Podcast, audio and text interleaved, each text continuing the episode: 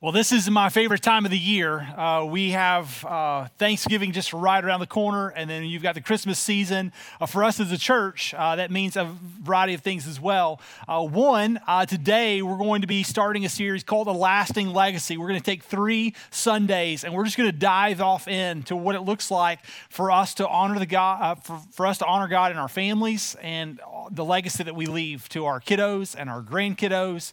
And it's applicable to everybody here Uh, then, after those three Sundays, uh, we're going to gather uh, together as one church in one location on our Edgewood campus for the three Sundays in December.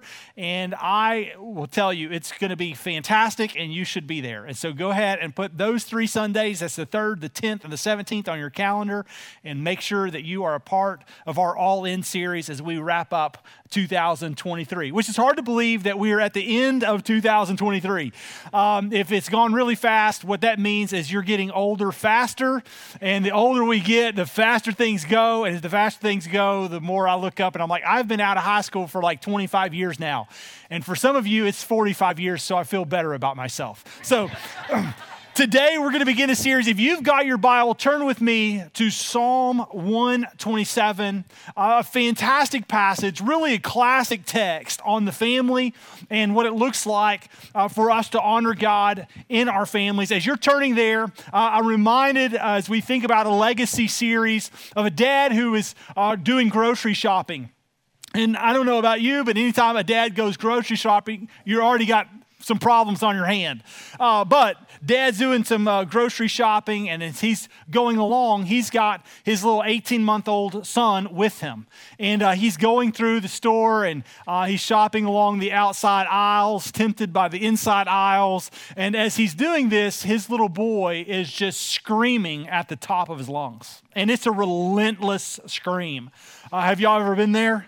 Uh, and as this little boy is screaming, um, he's just saying to himself, George, it's okay. Like it's okay. Like just just stay calm. It's okay. George, it's okay. Don't don't get too excited. It's okay. Hey, George, it's okay. Don't you don't have to don't be that loud. Don't hey George, just stay calm. And just aisle after aisle, he is just saying, George, it's okay. Like just it's, it's just quieting down. Don't don't don't get too excited, George. Don't say anything that you don't don't don't be that loud. He's just going aisle after aisle after aisle. And as he's doing this, uh, this older lady has just kind of been watching and, in kind of in a creepy way it's just kind of been following him. Uh, but as he gets to the checkout gets everything she walks up to him and she says sir i just have to tell you i'm so impressed how self-composed you've been and how you have dealt with little george. And he goes oh ma'am you're confused. That's not george i'm george a lasting legacy starts with us. Um, it's like drawing a circle around us and just beginning to deal with what's inside. And I know that as we think about a lasting legacy, that this series can invoke a variety of of really emotions. Um, I would say that many of us in here um, grew up in, in ways that we are thankful for. I would suppose that there are many of us in here that as we have grown up or as we're growing up, there are things that we have been dealt in life that have been unfair or in some ways you feel like something's been absent. And, and here's the, the thing is that as we walk through these next handful of weeks, I can en- encourage you um, in several ways. One is that the Lord is near. Um, two, that as we sense conviction or as we know that there's things that need to be changed, that the Lord walks with those who will humble themselves and seek his face. Um, and in the midst of all of this, I think what I want you to hear most is that as we think about a lasting legacy, you may not have one that's been left to you, but there's no reason you can't leave one. And so to me, it's as Harry Truman had on his desk, the buck stops here. And when you just decide that for me and my house, we're going to serve the Lord, then you can begin to look at this a little differently. And so as we go through this passage today uh, in Psalm 127, uh, five verses, I want to just show you four things that are true about this passage and that are true about all of us. And so let's begin in Psalm 127. Um, if you're kind of new to your Bible, you're like, I don't even know where Psalms is. Um, Psalms is in the middle of your Bible. If you're really good, you can open up to the middle. And uh, if you're really good, you land right there in Psalms, okay? Um, if you landed in Proverbs, we're going to go there in a second too, so that's good, but it's back to your left, okay? So Psalms 127, that's the big numerals, and then you have small numerals, which are your verses. We're going to cover verses 1 through 5, and we're going to dive in now. It says this Unless the Lord builds the house, those who build it labor in vain. Unless the Lord watches over the city, the watchman stays awake in vain. It is in vain that you rise up early and go late to rest, eating the bread of anxious toil, for he gives to his beloved sleep. Behold, children are a heritage from the Lord, the fruit of the womb a reward. Like arrows in the hand of a warrior are the children of one's youth. And blessed is the man who fills his quiver full of them. He shall not be put to shame when he speaks with his enemies in the gate. Let me pray for us, and then we're going to outline this text. Heavenly Father, we thank you for your word, and we thank you, Lord, that you use your word to shape our lives. And I pray that today you would do just that. We ask that you would help us to honor you with this time, and that you would lead us into an understanding of your word and the application as well. That we wouldn't be, be merely hears the word and so deceive ourselves, but God, that we would do what it says. In Jesus' name, amen.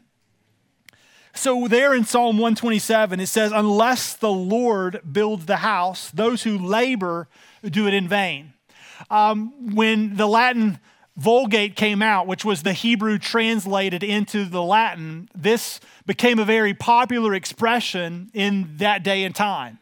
And the the expression was translated from these particular verses, verses 1 and verses 2, into a phrase called nisi dominus frustra. Nisi uh, was the idea of if not or if no, uh, unless. It's the, the idea that if this doesn't happen, and it, the dominus is master or lord. So if no lord, frustra, which is frustration, or that what you do is vanity. If you toil and you labor, you get up early and you go to bed late, the Bible is telling you here in Psalm 127 that if you do that and the Lord's not with you, it's all in vain. So, here, the point of Solomon, most likely writing this, is to say, listen, if you do not include the Lord in what you're doing, then you're going to become frustrated. It's going to be vanity. It's all going to be a loss. And what's interesting about this passage is that you see that as it's outlined in Psalm 127, it's really impacting several different spheres of our society. He talks about the house, he talks about the watchman of the city, and then he also talks about the family. And the reality is, the reason that you see this, this whole idea in view is because the family shapes society. Now, I don't know if you realize that, but that is true. And if a family is not including the Lord in what it's doing, then you're going to become what? Frustrated. Even your plans are going to become futile over time. As a result, that leads to not only the house, but eventually the city. I don't know if you've recently said to yourself, man, I do not like what's going on in our country. Anybody frustrated with what's happening in our country? Uh, maybe you're frustrated. Maybe you go, man, I don't understand what's happened in our country. Or maybe you even say to yourself, like, I'm so tired of today's youth. Maybe we look at uh, the millennial age or we look at these teenagers today and just go, man, I'm so frustrated. Well, the implication of this passage puts the emphasis not on necessarily the society, but on the familial unit. The reality is, if you're unsettled what's happening in America, the problem is the home. It really makes sense of this passage when you see that the watchman labors in vain. As a result, so does a parent when he doesn't what? Shoot his arrow straight. See, as we look at this whole idea, it's important to note that if you're going to leave a lasting legacy, that the Lord has to be in all of it. Like it begins with you and your personal walk with the Lord. Uh, when Jesus says the words in John chapter 15, verse 5, I am the vine and you are the branches. If a man remains in me and I in him, he will bear much fruit. The next phrase, when he says, Apart from me, you can do nothing, the implication is, is if you labor in your life, in your family, in society, in politics, in anything you do without the Lord, you will be disconnected from the vine, the branches will wither and die, and you will not bear much fruit. Therefore, you will be frustra, frustrated. And that happens when we don't walk closely with the Lord. I talk to wives all the time who are frustrated because their husbands won't lead. I talk to kiddos all the time who are frustrated because they have no father present in their home, no, no one to advocate for them.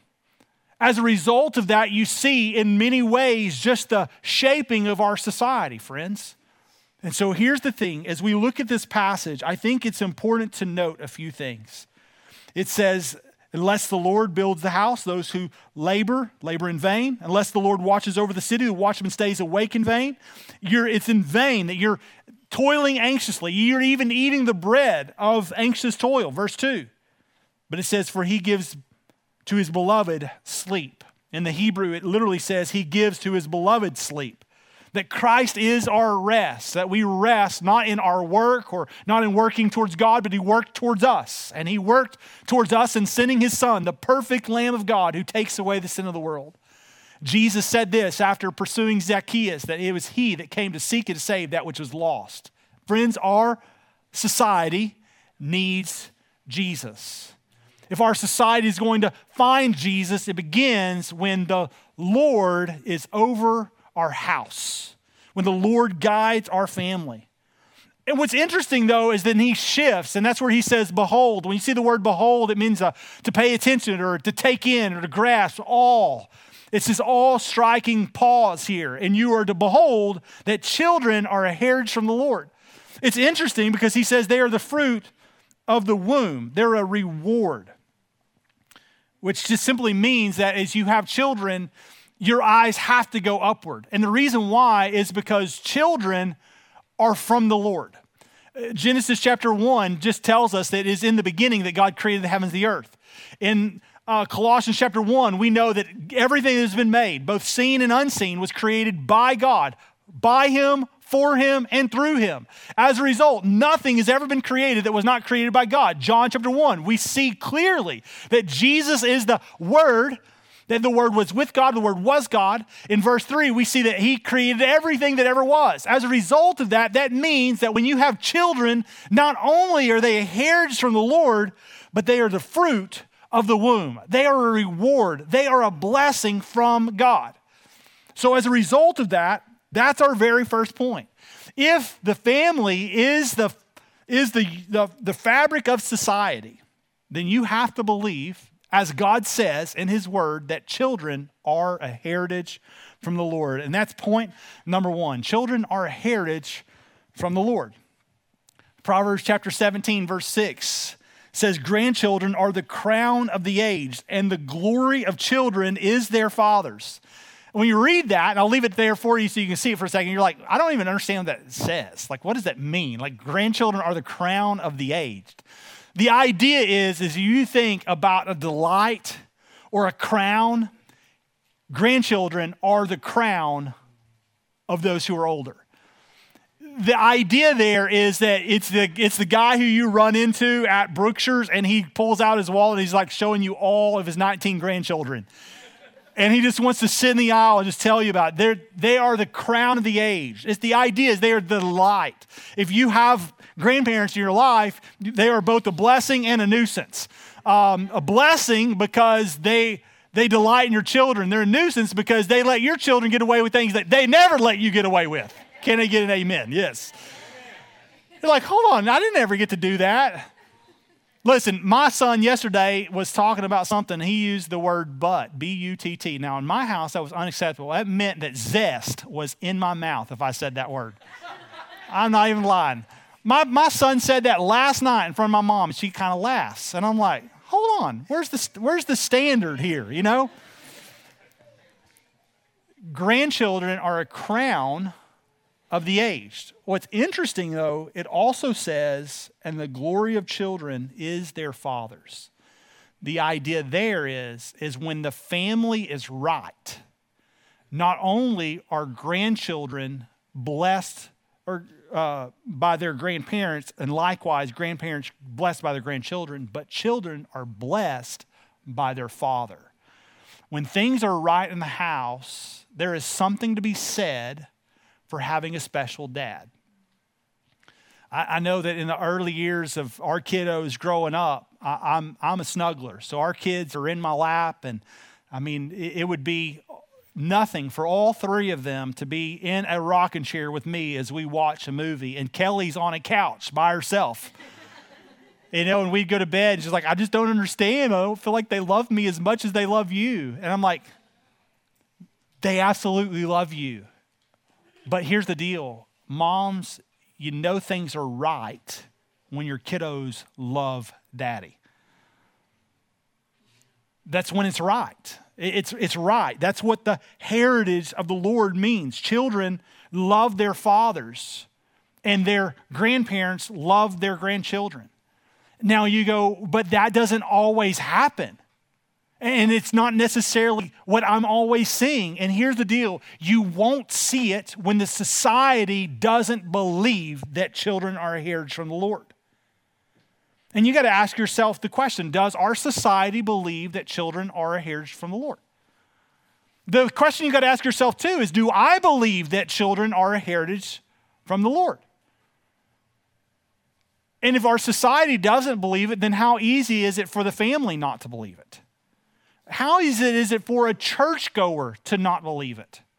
So the reality is, is that if children are heritage from the Lord, then it means that we have to believe such. Why do we believe such? Is because God is the one who created children. He's the one who blessed the mother's womb. But not only is he the creator, but we also see in Genesis chapter 1 verse 26 that he said, "Let us make man in our image." We as men and women are created in the image of God. We are image bearers of his likeness. Um, not only are we image bearers of his likeness, but in Psalm chapter 139, verses 13 and 14, it reminds us that we are fearfully and wonderfully made. That even before one of our days came to be, that God knew us in our mother's womb. Now, why is that important? Is because God is teaching in His Word that children are a delight to society, that they are the heritage from God the contrasting challenge is that society doesn't always believe that. And if society doesn't believe that and you and I don't believe that, then it will begin to impact the home, won't it? Let's just think about America for a second. Family size is decreasing over the course of America. Why? Is because most of us are becoming more selfish.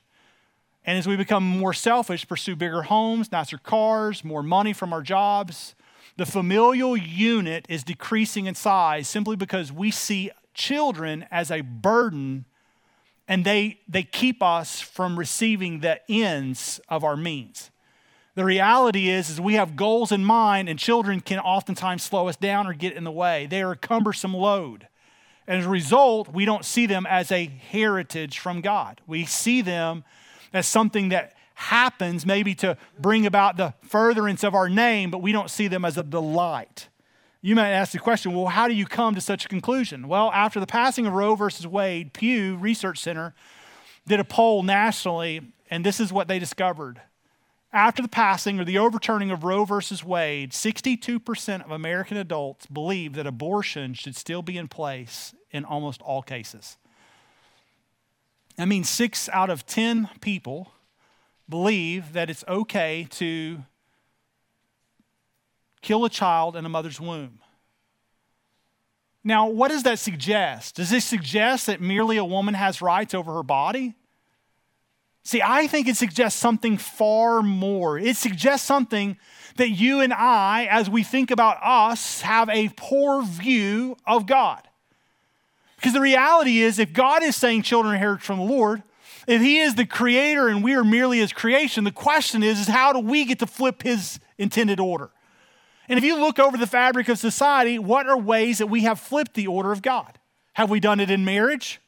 In Genesis chapter 2, God says a man would leave his father and mother and cling together as one, right? How have we distorted that? How have we flipped it as his creation? See, our societal fabric is being shredded apart because we have lost a big view of God. And more than that, we have lost the fact that God says things are true. And one of the things that he says is true is that children are a heritage from the Lord. Now the deal is this, if children are a heritage from the Lord, then the question is is what are we to do with them? Well, what's interesting is is Psalm 127 simply tells us that children are not just the heritage of the Lord, but look at verse 4. It says they are like arrows in the hand of a warrior. Point number two is that children are arrows. Now, think about that for just a second. If you want an arrow today, you put it in Amazon and it shows up within a handful of days, right? Maybe you go to Walmart, Academy, Dick's Sporting Goods, you go to one of these big box stores, you get you a handful of arrows for your bow. But back in the day, that's not how it was done. In Solomon's time, if a warrior wanted an arrow, they had to form it and shape it. And that, I think, is the intended message that the writer has in mind. When he thinks about arrows in the hand of a warrior, he is saying children are not only a precious commodity, not only are they a heritage from the Lord, but they have to be guided, skillfully crafted, and friends, they have to be shot straight, strong, and true. For instance, if you're a parent or you're a grandparent in here, the question you got to ask yourself is how am I shooting my arrows? If your, quiver, if your quiver is full of them, then how are you shooting them? Are, are they straight? Are they being shot straight? Are you going, well, you know, I hope that we hit the target? Think about the implication of this in this passage. What if you shoot an arrow and it doesn't hit the target? What does an arrow do if it hits something other than the target? Possibly damage, hurt, bring about the death of something other than what your intended target was? That's a challenge, isn't it? So the implication here is if children are a heritage of the Lord, they are like arrows in your hand, which means your children and your, your grandchildren will go exactly where you point them. Like, they'll go exactly where you're shooting them. And the question you got to ask yourself is how am I shooting them? Um, Barna did some research around teenagers today, and I'll put it for you up on the screen, but it just says this about teenagers. Right now, 3% of teenagers read the Bible every single day. 3% of te- teenagers read the Bible every single day. Now, let me just put that in mind for you. Um, Wednesday night, student ministry here uh, our, on our Wills Point campus, we have about 100 kiddos that, that come every Wednesday night. Uh, our Edgewood campus, which Edgewood's hanging out with us right now, joining us live online, uh, uh live with us, uh, they have about 30 or 40 kiddos. So there's 134, 130 to 140 kiddos that are being involved in our student ministry pretty consistently. If you were to take 100 of those, three of those are reading the Bible every single day. That's what national average would suggest. About 11% of them would say that they are reading the Bible sporadically once a week. And another 11% of them would say that they read the Bible more than three times a week. But when you look at the time and the margin, the standard of reading is very slim. But the reality is, is only 3% would say that they are closely connected to God through the Bible. Matter of fact, when you start beginning to look at teenagers and other studies, here's what they would say is that 20% of teenagers believe the Bible to be the complete, accurate, infallible Word of God. That means that 80% of today's teens believe the Bible is an inspirational book at best. That, friends, is who our kiddos are going to school with. It might even be our own kiddos, might be even us. What's interesting too is that one in three teenagers believe the Bible is merely a source to help guide them through today's society.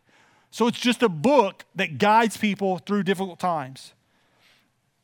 Similar polls through Barna would say that 40, 46% of teenagers believe that Jesus offers hope to people, but only 23% of today's teenagers believe that you can have a personal relationship to God through his son, Jesus Christ. Now, I don't know if that's alarming or staggering, or you're like, man, it's better than I thought it would be. What it suggests to me is that many of us are struggling to shoot our kiddos straight, strong, and true. Which is why Proverbs 1, verse 8 and 9 says this Hear, my son, your father's instruction, and forsake not your mother's teaching, for they are a graceful garland for your head and pendants for your neck. See, the reality is, is that children bless us when they go the direction we'd like them to go, right? Like, I don't know about you, but most of us are like, man, wouldn't it be a blessing to have a teenager that's obedient? Yes. A teenager that doesn't like d- go his own way, right? Like, yes. Now, look, there's a handful of us in this room that are like, that's my teenager. Like, my teenager's the light. Many parents I talk to are like, man, these are the roughest years of our life. Like you might remember having kiddos, like we had three kiddos in diapers all at the same time in a five year period. And I can remember just thinking, Lord, will this season ever end? And they're all moving now into their teenage years. And people were like, bless your heart, right? well, listen, children have to be shot in a way that pleases the Lord. Malcolm Gladwell, in his book I read many years ago, is a book called Outliers. He suggests that if you're ever going to become good at your craft, that you need to spend a minimum of 10,000 hours. For instance, Tiger Woods was a good golfer because he spent over 10,000 hours maximizing his talent in the craft of golf. If you were to apply that to parenting, you might ask the question, well, how many hours do I spend my, with my kid? Well, you would say lots of hours. But the question is not how many hours do you spend with your kids. The question is, is how many hours do you spend strategically with your kid? And if you're going to reach the 10,000 mark hour, 10,000 hour mark by the time your kids are 18, that means that you have to strategically use an hour and a half of your day every day of their lives until they're 18 to reach the 10,000 hour mark. That means that you and I have little time to waste. And you might ask the question well, okay, an hour and a half, you're meaning that if I spend an hour and a half a day, every day, that there's a great chance that my kiddos would be shot in a capacity that's straight and that they might be productive citizens? No, that's not what I said. Matter of fact, the goal is not to have kids that are productive citizens. The goal is to have kids that love Jesus and are spiritual champions. And here's what I would tell you stats say that is absolutely achievable with an hour and a half a day and some strategic moments throughout the week. So maybe you're here and you're like, man, I've done terrible. I can already tell. Listen, here's what I want you to hear there is still hope. And there are a few subtle things that you could adjust in your schedule this week and in the coming months, whether you're a grandparent, a foster parent, a parent, a guardian, an uncle, an aunt, whoever it is, you're shaping a kiddo's heart. Here's a few subtle things that statistically would say will produce a spiritual giant. Here they are. I, I, think they're rather simple. Here's one of them out of the five that you would eat dinner as a family five out of seven evenings every week. Now, what's interesting is, is that there's not a length of time required. It's not like you have to have sit down, meal. You don't have candlelight. You don't have to bring out the fine china. Paper plates will do. Um, some time where devices are turned off and that you could have some conversation is very helpful. And if you could do this five out of seven days a week, your, your odds increase at producing spiritual champions. What's interesting is that you can also be in the car running through um, Taco Casa on the way to a soccer game in order for that to still be acquired and achieved. Um, I watched a video this week of uh, some, some uh, ministry leaders that, that lived in New York. And they said, you know, it looks different in New York because we walk everywhere and we ride the subway everywhere. And so our time is face to face, and we can use moments, even in the midst of our society, even in the midst of craziness, to produce spiritual champions. And I would say that's true here, even though our context looks a little different than New York and subway systems. But think strategically. The second thing is, is that spiritual champions served with their family in a ministry. Like they served alongside of the local church. They were entrusted, number three, ministry responsibilities at an early age. If uh, the camera's a little wobbly in Edgewood, well, it's because my 12 year old son is running the camera back there. Everybody look back at her, Caleb. Say, hey, Caleb. Now, let me ask you a question Does that warm your heart? Or does it challenge you that a 12 year old is having to lead our ministry?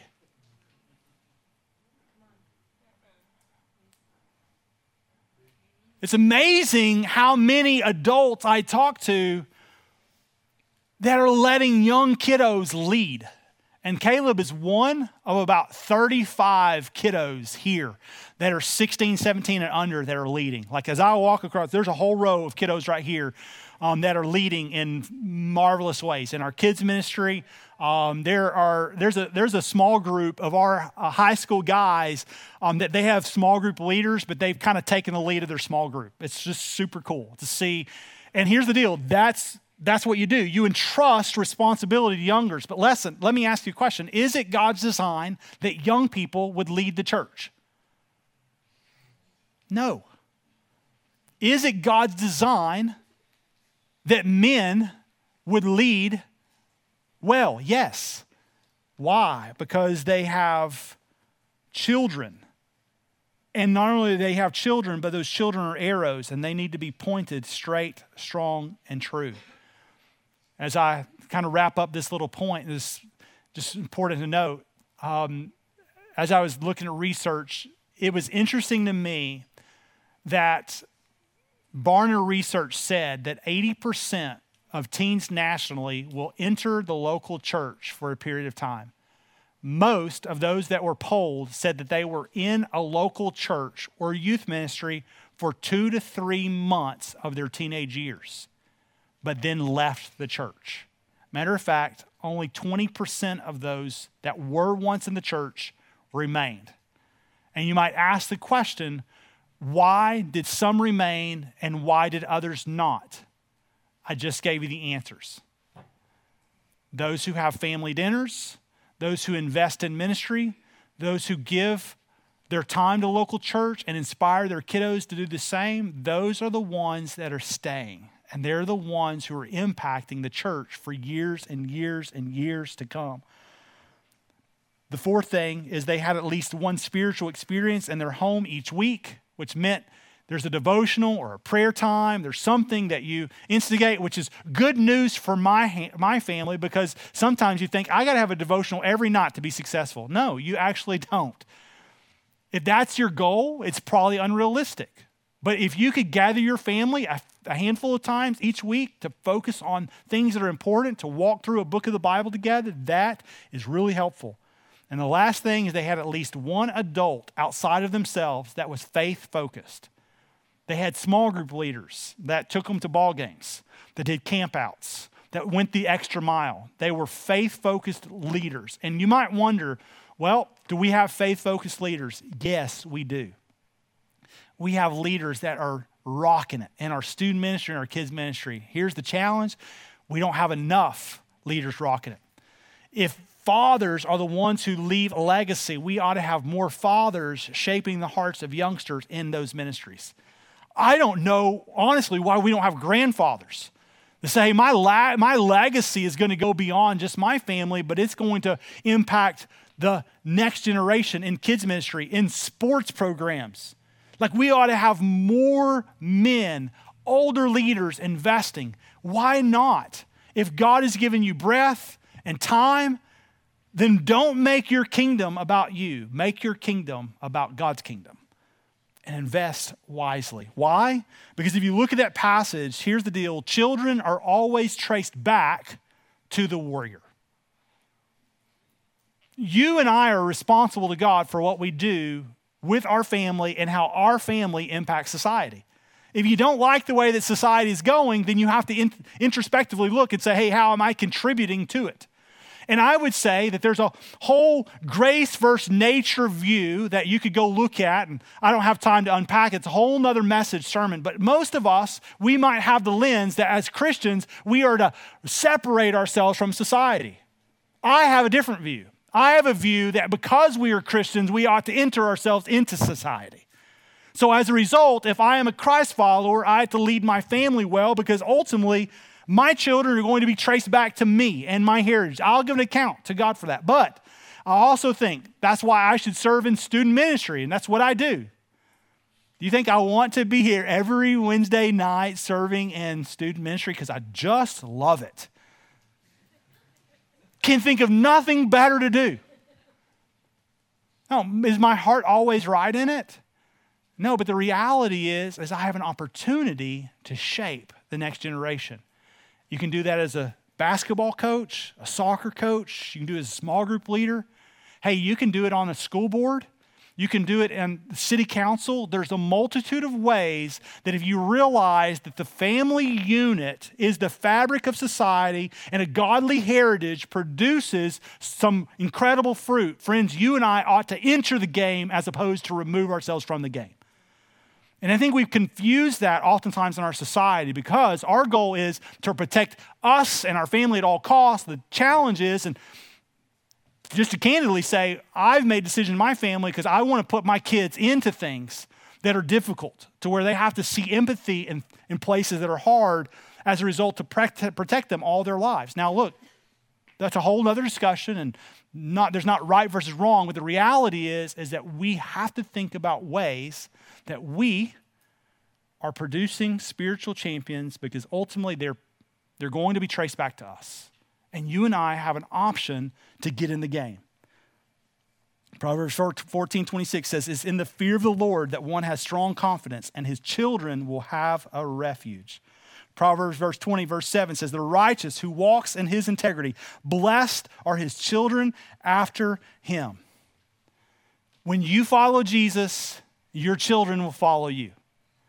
Now, is there the occasion where you're following Jesus and your children don't follow you? Yes. But the norm is if you follow Jesus, your children will follow you. Now, you might ask the question well, I think I'm following Jesus. Would you want to know? Ask your children. They're arrows, and they'll shoot you straight. Just ask them, will you write down the two things that daddy loves most? Now, look, that's only men of courage. Ask them, hey, what are the two things that mommy loves most? And hey, you can write these down and you, hey, there will be no retribution. I'm not going to yell at you, scream at you.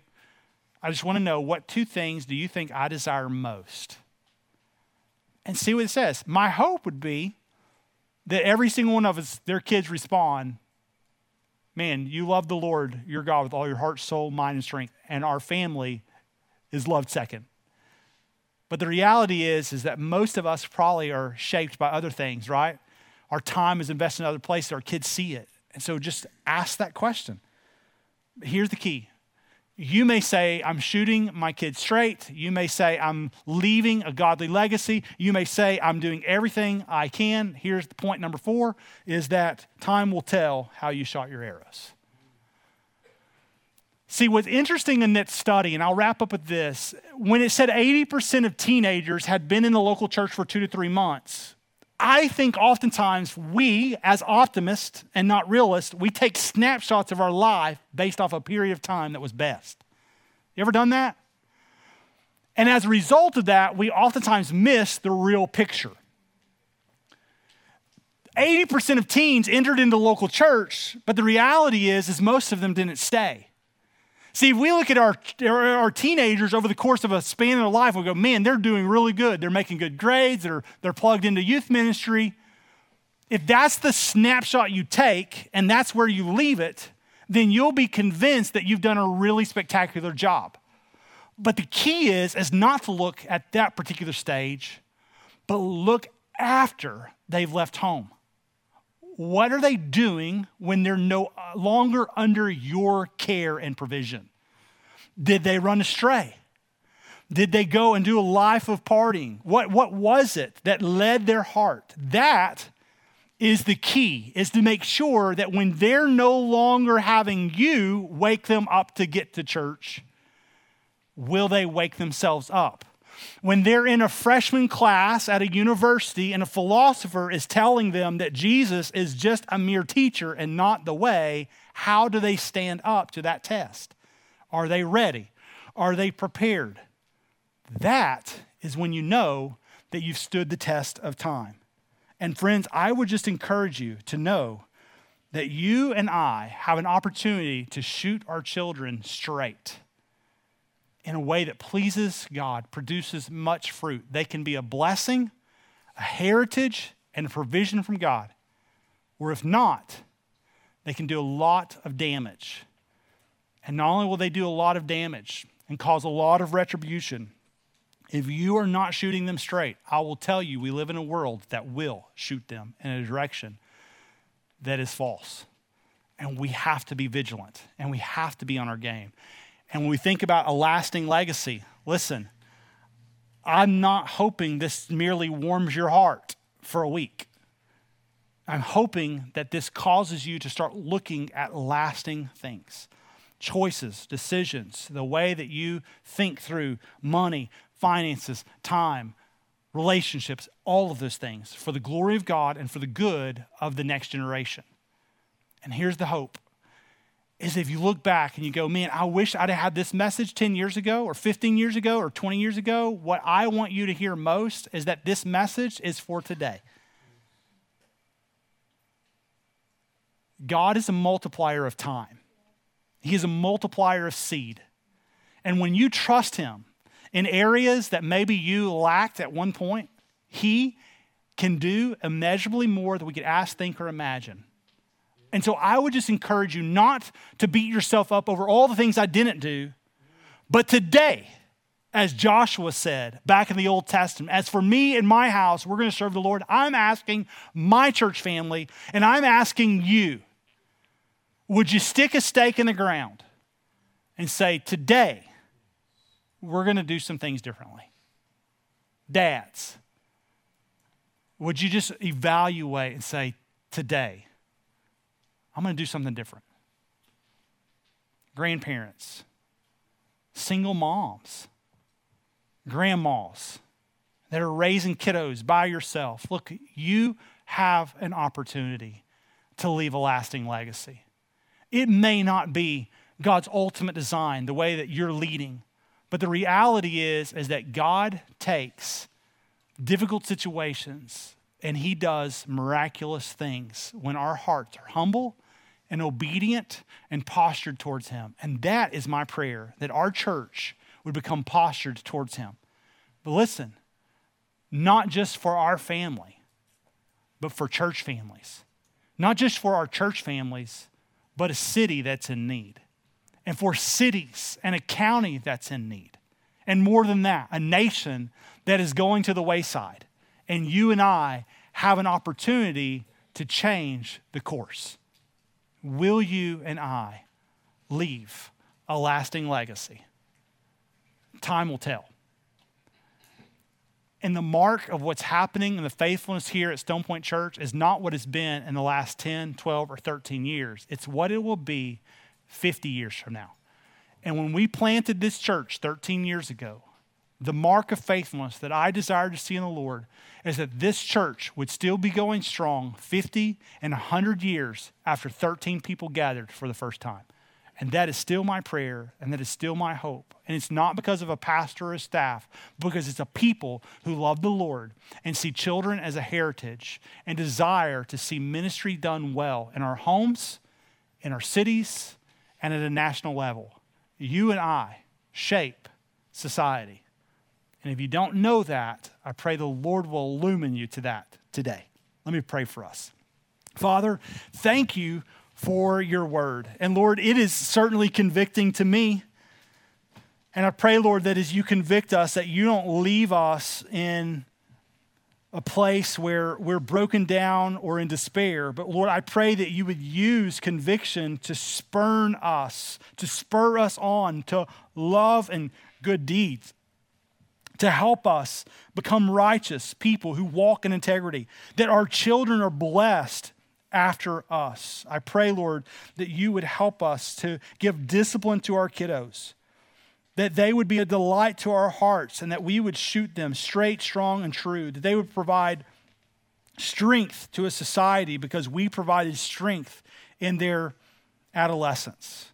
Lord, I pray that you would really put it upon our hearts to be the kind of men and women that lead well.